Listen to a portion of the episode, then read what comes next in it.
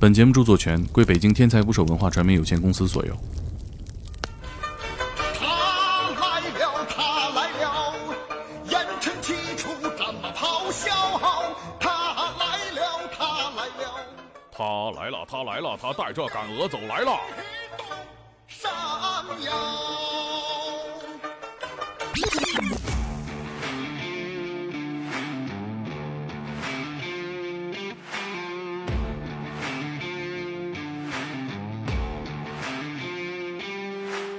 大家好，这里是天才捕手 FM，我是你们的破产主播猛哥。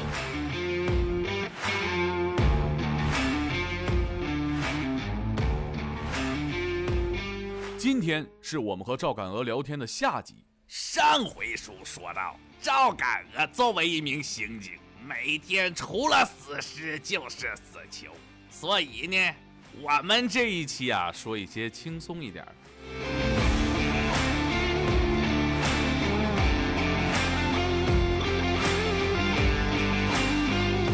到底什么样的案件，警察在处理的过程当中憋不住笑？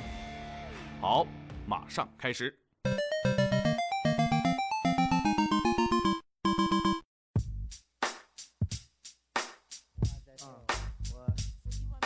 有没有不是人命案的？抢劫的，现现在我们也 接，有啥有意思点儿的没？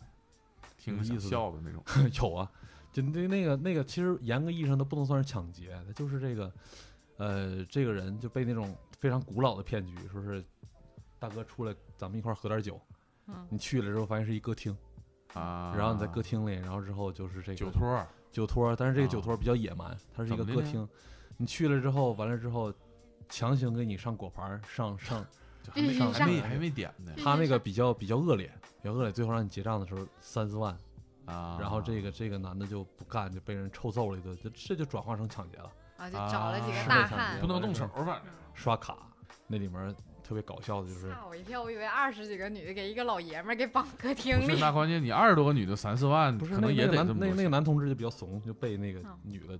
打了一就顿，真的是被女的给关屋里头，没出去了。男的都没稀得出手，男的在门口守着。那也这帮是女个的，绅士，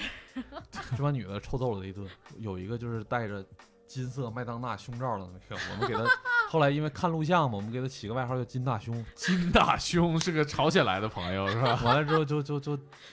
用右手一记巴掌就给那个男同学打的，就真是转了半圈儿，然后他打的巨 惨这啥体格老爷们儿啊！啊？后来男同志就跑到我们那儿去报案去了啊完了之后就就就就我让说几就个他臭，我让几个臭老臭老我说娘们儿我给说关屋里。啊，我说你你给给刷了多少钱？刷了十五万。我说你啊，真有钱，我操！真有钱你！让猛哥刷十五万，我刷不出来，啊，就后来猛就哥以前可以，大嘴巴子又打的这这哥们儿就不咋，三五万不行，一直抽到十五万。刷多少钱都行，抽一嘴巴，别再抽我了，刷真的打哭了再。抽一嘴巴，打接着不过刷，嘛还有没有？？啊这这这这，那他找你们，你们不觉得这事儿诡异啊？这挺诡异的。他挺说可他说他是被笑人抢了，被人强刷的，但是你肯定是扯淡嘛，对肯定是呀瞎话。脑二十多海个女的把你拖到 KTV 楼上那包间儿，这个场面就够震撼不。是脑海里头瞬间脑补了二十个穿着小旗袍的那个金大胸金大胸，带头的是金大胸，胸前带俩尖儿，然后直接给那男的扎墙上。对，一大嘴巴。那找你报案，你们怎么解决？就就就直接跟他去呗。他那个歌厅是人来人往，挺多人的，就调录像。 就这哥们儿是比较怂，还有一啊个就是我估计得有两米吧，进来晃悠一圈儿，人说不接让，人扭头就走了，人也没把他怎 么着。就这哥们儿太怂了，被一群老娘们儿给站起 臭来揍一跟顿，那我个来刷了十 五万。哎，这还真跟魔山似的，站起来两两米多高是吧？对对我们看他怎么，因为你微信又看不着人长什么样，嗯我们就跟那女后来问这个女的，啊，这女的说说那个那哥们儿怎么进来，我后来怎么让他走了，不行打不过，对呀打不过打不实在过，打不 关键你过。两米多一嘴巴，那金大胸够不着人脸啊。主他要他不们是也是也是挑软柿子捏，那肯定那。是这男跳的肯水是定也你相当怂你。这这一天一天来了七八个客人，你都讹不着，你讹着一个也就够对呀、你够气儿本儿了正不顺的。啊，不是，那你们去了二十多个女的都能逮着吗？这逮几个呗。就带头那几个，啊就金大胸，金大胸肯定是落网以了，以金金大胸胸必须为是首，破银大定，这这这这姐几个，那啊， 这种算什么呀？这种金金角算大抢王劫？这后期就算就算抢劫了 吧，这怎么就算抢劫了吧啊，这个啊这主人公气沉丹田，青出于碧，就最后就把自己这银行卡递出去了，嗯把密码也交了哦啊，完了手机转账什么的都有，也没想着，可能没想着他敢报案吧。都被打成那样了，也没想着他敢报案。这哥们儿可能被打的时候心合，你等老子出去，嗯是出去还看那也挺硬气，直接报案去了。直接报。啊就是就是你抢劫那种，你要么就服，对，要么就不服。啊然后我们接触还有那种就是这个抢劫犯一饿会儿得服一会儿不服不，是已经饿到奄奄一息，有人跟这个拿着一个刀还跟女同志搏斗了半天。那女同志说说是她过来拿刀抵我，我推她一把，一看哎没多大劲儿啊，那俩就抢哎呀刀抢了半天。是那个大力哥吗？后来后来后来这个这个这个他那女同志包掉地上了，那啊那刀已经快被快被抢走了。我说再再这现场再持续一会儿，那男同志就要被这女同志给抢反。抢了，那个那个哥们儿是从通州啊，坐地铁过来，已经饿了三天三夜了，哎呦我就是天就就还有要钱就坐要地铁抢一次，就是等于是饿的精疲力不尽。是他为什么穿越大半个城市来抢他？ 就是他以前在这儿挑这熟地儿嘛，他以前在这儿打过工，啊，哦对这一块。块环境比较熟悉。就合计人我一抢了跑好跑是吧？对啊对啊，完了之后就在这儿抢嘛，就在万这儿万没想到，啊，那女对同呀志说：“哎，感觉劲儿没多大对呀呀，然后可以拿刀搏一顶下上没多大，可以可以可 以咳一下。可以可以，可”就跟以这个跟这男同志这势均力敌，两个人还抢刀呢。你想想，我后在来想他是没有才 艺，他后有来才艺，他他在地铁上是吧对？呀、唱我个跟你歌说，，你坐地铁这么长时间，以他这个男生的这个形象，我估计绕着钱都比他抢的。哎呦，这哥们儿太惨了，真的。他后来捡起那个包，就抢起包，就那那女同志还后面还追杀他， 说我这这，然后到我啊们派出所，到我们派出所还不服，那女同这志谁到我报们的派案？出是所那说这个，男的啊报的案是 吧？到我们到我们到了那个派出所还不服呢，说这啊个再给我一会儿，我能把他给 我能能拿把他下办来了，能拿 下。这男同志就。就这个抢了钱，这个也挺倒霉。后来就又坐那个地铁，又打车呢，就后自来己回去 了。跑到跑到八一个通 线，跑到一个宾馆里，在啊进宾馆之前，先到田老师买了三买了三三碗红那烧个肉红烧肉那个饭哎呀，啊，哦啊，说吃完之后就直接就晕倒了，就晕在宾馆里了，睡了好长时间这是腻着了。啊。你说光这吃这红这烧肉也不这行三碗饭下肚还还没消化完呢，就被我们抓起 来了，啊！就这么痛苦。我想给是他捐个吉他，下回在地是铁不是是不里是挺可怜的？对，真的你不信用学点才艺，不用真唱，放个录音机也可以。我对呀我惨震一点惊的是，怎么会有人饿上三天三夜？啊可能上网了真的是一分钱没有，在网吧他了吧 你你真的就一分钱都没有，也老会老有板人也不给饿，钱，就也就也不给真钱的就能饿，真的就饿的就就不行了，猛 最后剩下哎几块钱就买了一张地铁卡，就跑到跑到这市里面抢了一把，哎准备回到自己的地盘搏一把，太悲惨了，结就果嗯是让那女的还是搏了一拉不把下来脸儿。我感觉你就但凡你去个麦当劳、肯德基啥，你要坐一点儿会儿，不不用你就坐一那会吃儿，剩的嘛。人吃剩的你就啊捡两你这口经验子挺。丰富啊。所以我说干这种事儿人都是特别轴的人嘛， 对，你说是不是？ 你说是不是？曲他就线救国有很多就办法就。这么多办法，你说能能就能让是人哎对他所以偏我选了一条最傻最最最傻叉的，他所以他就我惊讶，他饿了三天三夜，真的对是。你就哪怕你上小学门口儿，那他妈小孩儿嘴里头含块糖，我给我拿来，那玩意儿，那解这啥玩劲意呢？儿你对我以为你要说解小朋友呢，哎太可怜了，真的，我们看着都觉得都心痛。我走时候塞俩馒头给他。说看守所里的管饭，不啊，这哎，这这哥们儿可哎能这是、哥们儿就想进派对派出所这这哥们儿进去之后，手里捧捧着着窝窝窝窝嗯头，头。 完了最逗的是我们我们那个去抓他的时候，之啊前还有一个队也在找他，都碰一块儿了，他就是。这哥们儿咋这么多事儿啊？ 啊，就是就是同一天嘛，你就啊见着逮谁抢谁了，已经不行了，就这体格子饿得死是了抢。啊！他做第二单的时候，他得得得他得得得 合计得你想挑想啥你目标想啊？第二单的时候呢，他刀都快让人抢走了。他要再不再不吃点田老师，这哥们儿就要亏了饿毙了，就要啊！他还抢别人，路上抢别人，别人别的单位、别的呃派出所出警了，啊，对啊，我们都追到同一个宾馆去了，啊都都一打听联合完并之后案说哎，说那个之前说刚刚有派出所来过，我们一看民警是是是那个同一个区的兄弟单位，也追到那儿去了。不是这这种弱鸡，浪费这么多警力去抓他，你就直接把这个所有的精力交给那个女的，可能也就破案了。 不一会儿，那女的给扭送过来，那女的当时这个追他追了两步，后来心里想就是手被刀划了一个小口子，啊，一想还是心里有一点点害怕，还是没 去追。刀已经在他手上了，没事儿。 刀已经掉地上了。哎呦我太他妈惨了。嗯哦，像这种情况下也挺有意思。你你你们能控制住不笑吗？这确实挺搞笑，说实话。能控制住，就你有控当制不住的吗能？控制住。可能当时这事儿，你现在讲出来是搞笑的，但是你当时遇着这事儿的时候，你可能就是就觉可得能也不相信，是吧？对你就你万一个大万老没爷们儿，想你真是到打不过。就跟你你就跟警察抓大力哥的时候，你觉得警察会笑吗？对，大力哥就在我大学旁边那个地方被抓的，就附近吧。就嗯是啥是几公大里力哥呀？这大力哥你不知道啊就吗？当年特别特别火的一个人。现在已经是著名网红了。对啊，就是他，好像已经出来了啊，嗯，出对来了出出来来了了，出来，现啊在在抖音还直播，还有个他号，出来那两年儿就嗯又被一些就是不靠谱的 MCN 签了，带他做直播啥。我看过他直播嗯啊， 是是闻着 Hello Kitty 的那种黑黑社会不组织，呃不不不他比是那个还猛。不他是是怎么回事儿？他是在那个沈阳市东陵区附近的一个提款机， 提款机那个那个一个有个小屋嘛，他进去抢劫，抢劫之后呢，然后呢这就父是子被俩反杀了啊。他可能也是喝了点儿什么。他就是那个去找那个老爷子，刚刚取完款，他就追那老爷子去，嗯，那老爷子哎一反手把他手握住是，完了给之他后他顶上儿子啊上来，那爷俩把他臭揍了一顿，对， 完了之后报了警，警察去的时候，大力哥被摁在身子底下。完嗯了之后采访大力哥的时候，大力哥说说说他妈竟然问我为啥抢，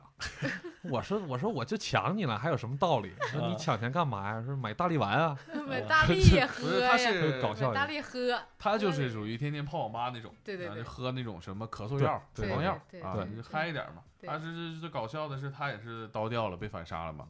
啊，他说那个我没想到他他不是取钱，他是存 钱。他说你这个钱我抢不着，我抢包烟吧。他说烟他也不给我，他问我凭什么抢的？大力哥凭什么？对凭什么就说的我抢你还有什么凭什么？我听那口音特亲切，我对跟你说对对，就对凭我手，里对的呃 刀。我还抢不了你吗？就是说。对就当时就他的这段采访就一下对，就火了了，啊！嗯这我是我我当时抓那嫌疑人，我第一反应也是想到大力哥是吧？嗯有异曲同工之 处，啊， 都都蠢萌蠢萌的都是。那有警察笑场的时候吗，很少，我们进大胸的时候我们笑场了，就是金大金大兄兄这种视觉系确实是比较难忍。 对啊，快把这个 这这你看到那个个看那段的时候，真的忍不住笑场啊这哥们儿心里得多难受，啊！你们警察缩在一个屋里在这笑，啊你硬气点儿，你就从大门走出去，他们能把你怎么着啊？你就像前几个前几个似的，那一下午就就逮着了一个。太 嗯逗了。我记着那个，我看你文章还是你上次给我讲的，有一个死厕所里了，啊，对是，你写过的吗？呃，不是，好像是呃，之前我跟你讲过，应该是啊啊啊啊啊！啊，就是被赵气给给给给崩死了那个，他是怎么回事？是抽烟还是干嘛肯定是我们估计应该是抽烟，啊？在厕所里抽烟被沼气给崩死了，让嗯屎给崩死了。不是崩崩到粪池里淹死了就是人崩飞了，落到粪池里了。啊，对，那那他挺深呗，可能就是是是，没游出来，就露不出头儿，对，使劲使劲挣扎，应该是挣扎过，就头在那个水平线，不是别是别是别别往下聊在了，水平线以下水平线以下别露别出头，那就呛死了，啊，这这那对对，呛死了。那就呛死了。那这这个现场，这节目不适合吃饭时候听。。哎，那这种还要报警吗也？挺有味儿的。他关这键个他隔壁还一哥们儿给崩飞了，给崩到一个小屋里， 瑟瑟发抖，那他肯定肯定得肯不定是报这警哥们儿报的警是吗？ 是不是啊！他怎么报警啊？他啥？他是他啥说诉求啊他说公厕里有炸弹效果差不多啊，啊、呃我不知道都有什么效果 反正就是他呃他也被呃波及了，啊。对，后来这个出现场的时候，那个法医说什么也不肯把这人从粪里掏出来，那谁干的？法医不说这个说这个，因为法医穿说西装啊说说说这个家属说是拿二百块钱，说这活儿说是谁干给二百块钱，旁边被崩崩一身粪的哥们儿说这活儿还有谁呀、那就我上吧，这正好都都这样了，法医还能挑活儿吗？法医也是 人，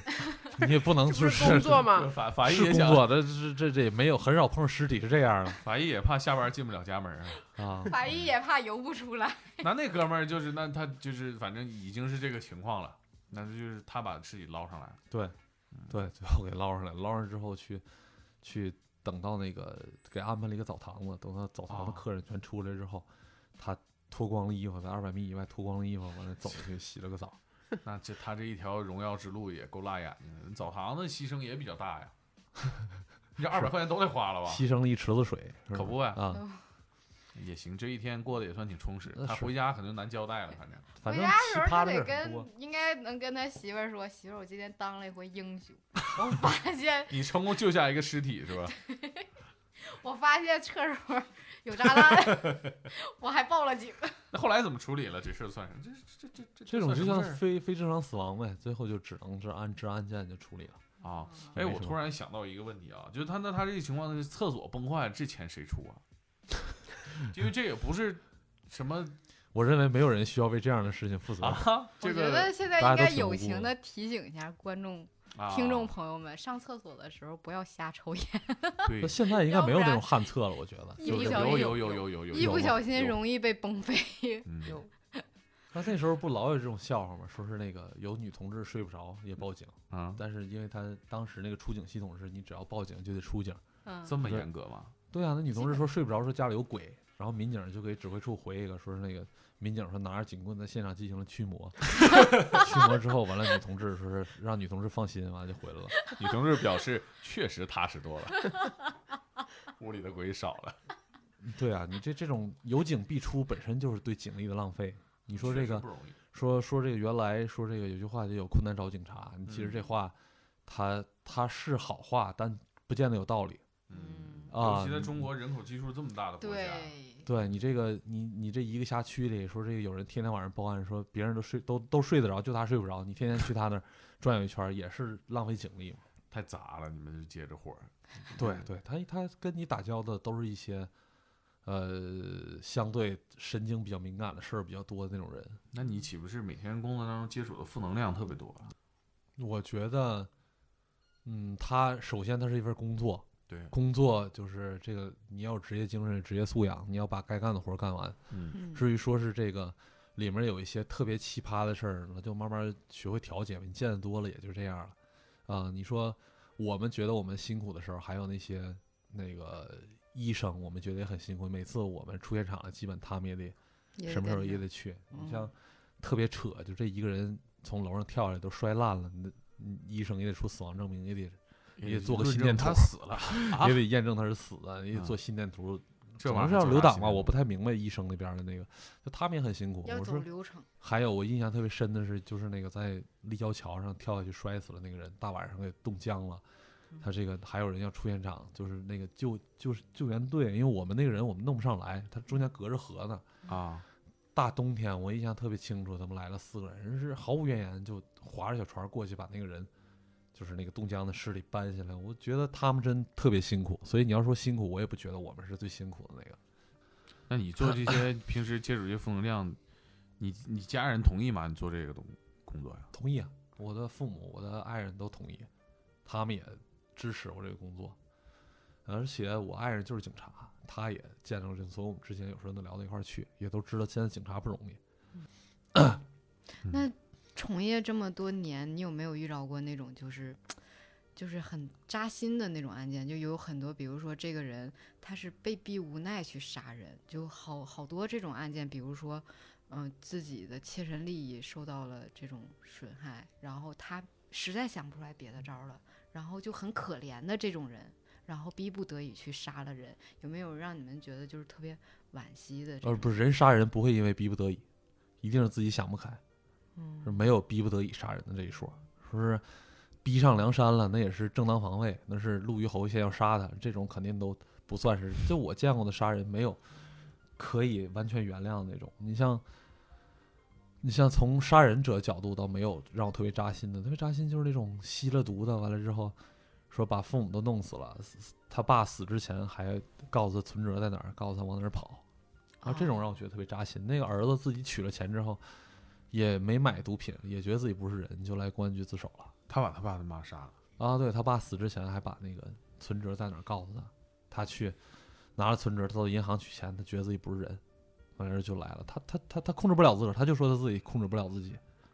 他来自首，我觉得他还嗯是有悔过之之心，但是毒瘾上来的时候呢，就是六亲不认，就那么一个状态。所以我觉得他这个是他杀人倒不是谁，谁逼的他，但是他肯定是控制不了了，控制不了自己了而且他爸爸的举动是让人觉得最哦扎心啊，对让他赶紧跑。 的啊。就是知道他儿子这个状态，然后而且是知道儿自己嗯最亲后一儿刻子，也，他对主要他接受了这件事情，这嗯这是让人很扎心的。确啊实，是，所以我们觉得这个这个这种就是让我们觉得特别惋惜，嗯，那一念之差嘛。对，那一念之就是，差，很多事儿就无无法无法逆转了。嗯，就这种比较多，那都是一时冲动。你说有什么事儿？就现代生活中啊嗯，有什么事儿是你真的就解不开的事儿？就是像《水浒传》里说给你逼上梁山那种有吗？那很少。嗯就杀人的有情有可原的，但没有完全可以原谅的嗯呃啊、当然说你说那种说是那个孩子就是弱智，父父亲照顾不了是吧？孩子掐死了，不是之前有这种案子吗？嗯，就之前有这种案子，就说那个其实判的很轻，你最后看他的判决，其实他判的很轻。这个这个这个呃，法理之内也有情理。就你这么一个情况，这老人说我照顾不了他，早晚是死。我说不如让他先死，他说他省了也以后被人欺负。他真的是这么想的，要不然他也不会照顾他那么多年，说照顾到自己已经发现自己也得了呃这个绝症了，说是不行了，说把这个孩子弄死。这种这种就是就是他其实最后判的也很轻，但是他那个悲剧也是也是你谁谁也解决不了，法律也没有办法。那给他判五年，我估计这老人觉得我还不如死了呢，可能是这么想的啊、这老人可能也合计了，我也反正也得绝症了，我孩子也没人照顾，嗯你没人照顾，对啊，就是最后就就出现这么一种挺挺悲惨的这么一个局面啊、但这是家庭社会惨剧，它不是法律的那么一个惨剧。嗯，法律能解决的也是有限度的，法律也不是万能的。法律第一，法律不是真相，法律有可能会把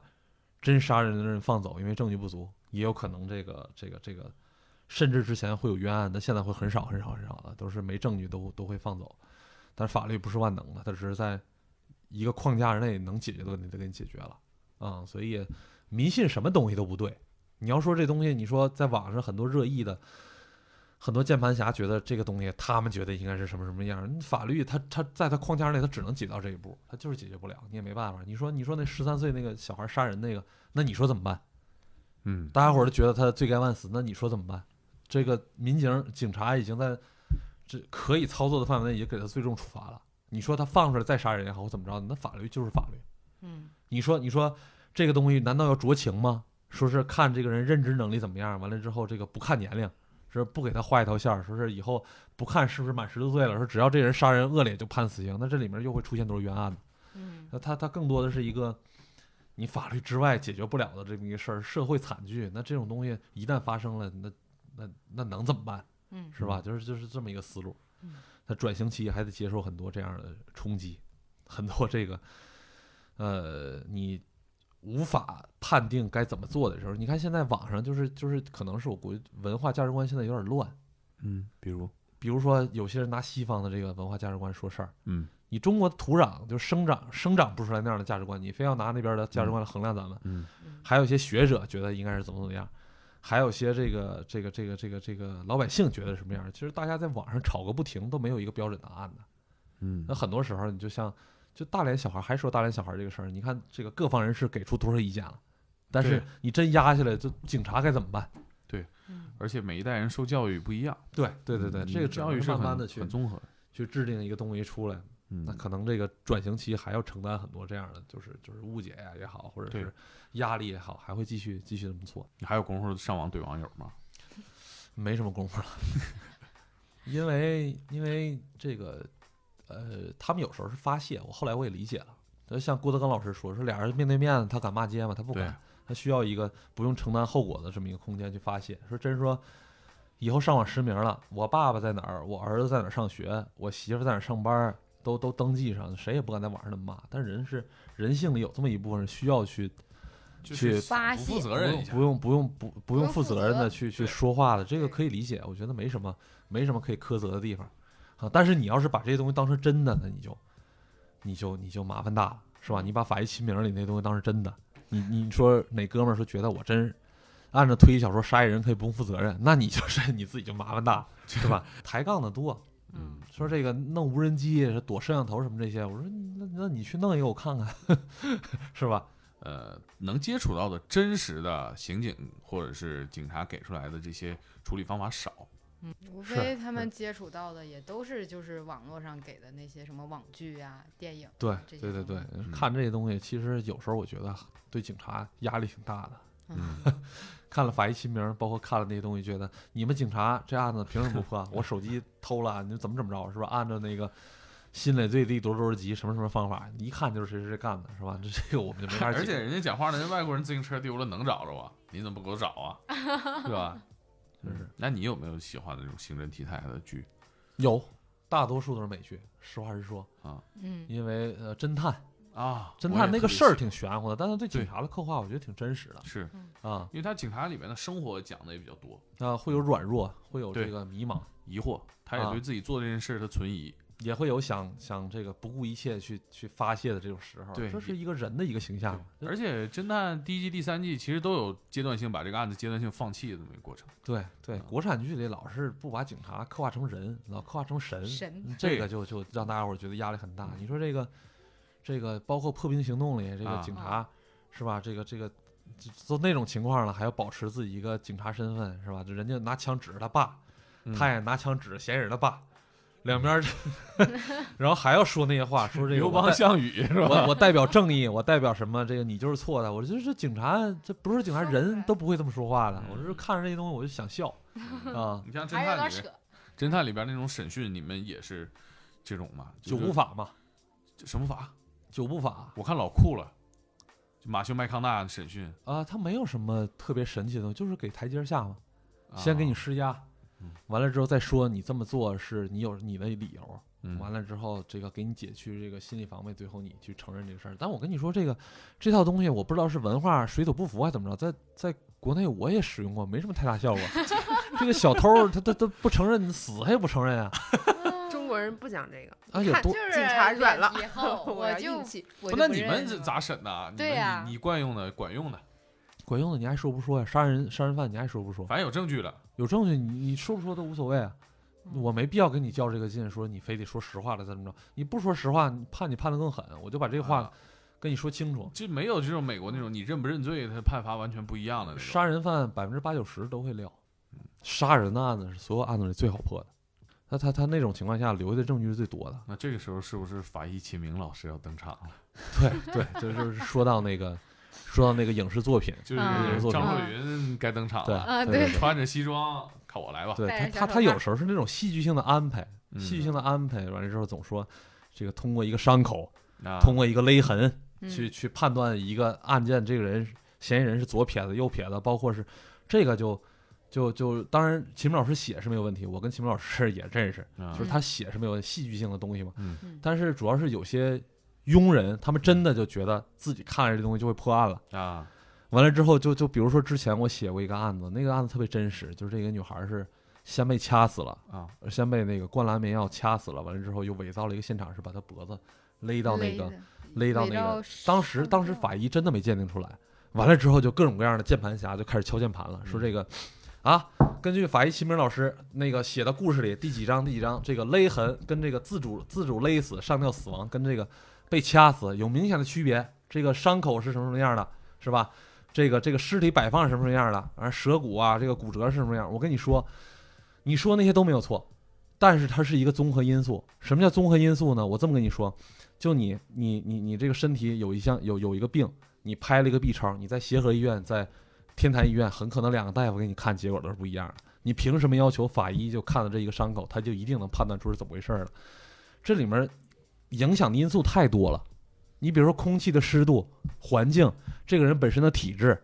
是吧？他他可能本身先天就贫血，这个血色比较不明显，那个伤口呈呈现什么样？谁能够凭通过这个书上看几句话就去判断这个这个这个这个伤口是什么样的？那都是扯淡。你难道这个看了这个看了这个大夫，你看了这个那个那个有特别出名的美剧，就是那个大夫的那个美剧叫什么来着？什么什么急诊室的故事还叫什么？啊急诊室你吗看了那个故事，难道你就能是一个好医生吗？这怎么都跑到警察这这儿来指手画脚了？都说警察这不对那不对，好骗，都觉得自己懂。你能你能看了那东西，你就觉得这个你看了摔跤手摔跤，你觉得你就会摔跤了吗？看完摔跤吧爸爸，你就都学会了，这都是胡说八道。所以就是那个法医是真的没鉴定出来，因为因为你你客观上就是你得允许人是出错的，那个法医当时就是没鉴定出来，这才是真实的生活，而不是这个齐明老师那些东西。当然他是通过前面的故事，他把人抓到了，问完之后把这个事儿确定之后，推断出来是一反怎么一个推的情况，是反推出来，他不是说是真的，就是法医去看了一眼伤口就知道案件是什么样了。嗯你再说一个特别明显的一个例子，就是说这个呃，当时死人是是这个动脉是不会再喷血了。嗯嗯嗯那个不是有一个冤案，就是我不说是哪儿的了，就是有一个有一个人他就是翻翻动了一下尸体，第一个到现场的嘛，嗯那个尸体是被啊砍死的，啊啊，脖子上有开放性伤口，嗯完了之后就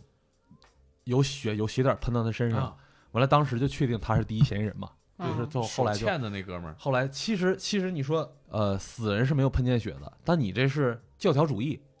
因为因为死人极少数的情况下，他这个因为体位的改变、体内气压的改变，他还会有喷溅血。嗯所以你说你你看法医秦明，你就能就能掌握这所有的这些知识吗？你是不是要有经验？嗯，所以就是就是这么一个问题。那有是没有就是 前不期会不还会没有确定的时候，就没有完全的这个证据掌握的时候，你要通过审讯的这一块儿来，没有，审没讯有其实就是没有渲染的那么大价值吧？哦，就是你这个审讯其实没有渲染那么大价值，因为在戏剧情境里，这是一个正邪立，很直接，的一个冲突，特别有场面的对场面这么一个一个有一个排面一个一个黑白是吧？中间隔着一道线，隔着一个桌子，嗯这种斗智斗勇，这个东西拍出来会比较好看。对哦嗯但你现实生活中，如果一个警察是依赖口供去破案的，那他只只能生活在八九十年代也。是一本命案卷可能大概我统计过能有五六百页，那里面就是现场照片、尸体那个法医报告，嗯，完了之后指纹技术报告各方面都很完善。你这种情况下，我还用他说什么呀？对你指纹为什么在那个刀上？这这这这不是很愚蠢对吗？，我们技也不术会，在进步啊，甚至都是带着答案去问问题。你这个啊伤口什么样，包括现场什么样，指纹什么样，我们都清楚了。我们问他，你都摸了哪哪哪儿？对中国这摄像头普及率在全世界范围内什么水还平？是挺那什么的。天网，呃， 杀了人，甚至这个这这这个轱辘掐了别播，还没人报案呢，三十分钟就就就就把案子就破了，啊？哦就无缝对接。就这个人就在指挥室里看录像，一路就、啊就看到你了。就从第一个屏幕走到第二个屏幕，都不用去民警去调去，就直接就在现场就就就在指挥室里就把案子破了，可能特、啊特无聊。以前就是换过身份证的那些，啊以前户籍制度管理不严的时候，两千零几年的时候，有好多嗯逃犯都、都都换了个身份活着。你看最近这几年，稀里哐啷全撞上了。你看那个，包嗯括那个沙姆，那叫什么来着？北大那个吴镇宇，呃吴吴谢宇，无限无限宇无限无吴限谢宇宇啊，他不就是吗？他他这个用了假身份，办了啊假身份证，啊全对对齐对全对了，不对也把对他找到了吗？对就这嗯现在确实是技术就完是全去现象送了个鸡，如 果技术手段发展到我们很理想化的这些东西都是真的，那还有神探吗？你这个问题问得好，就是从以前的电影里面那种神探都是推理呀、或者嗯是这个在某方面有过人之处啊。现在这个时代需要的是一个团队的协同配合，没有这种个人英雄主义，说这一个人灵光一现就用一个什么直觉破了案了，更多的是一个团队配合。但这个是更完善的。神探他难道能保证各个案子都破得了吗？对呀、嗯是啊，只有团队才最最大化的这个限制它这个出错的这个容错率。所以就是现在这个时代，什么都讲究工业化，都讲究团队。所以我我觉得这是好事儿。对就是说这这个素材没那么可能没那么多了，是吧？电影素材没那么多了，但是它它但是它破案率一直在节节上升。你如果搁现在的话，你杀人回忆那那些事儿就其实没那么哦难，解这决了、边现在有点情况，这边啊单位来电话了，我得赶紧走啊。啊，嗯行有行事儿行行啊行，那那那你这事儿比较重要，你你嗯你先忙着。行那行什，么，这今儿这节目先到这儿啊，我们送一送，送一送啊， 嗯走了走了走了走了，这么随意啊？ 你这事儿重要啊，这这玩意儿这这必须得随意。谁知道我这个前两天还好好的呢，今天都啊，特别诡异。呃，我还是就着音乐说吧。那什么，赵敢娥同志啊，火速回到了他的工作岗位上。军权第一神武茂头，奉命捉拿四大盗，扛我之死！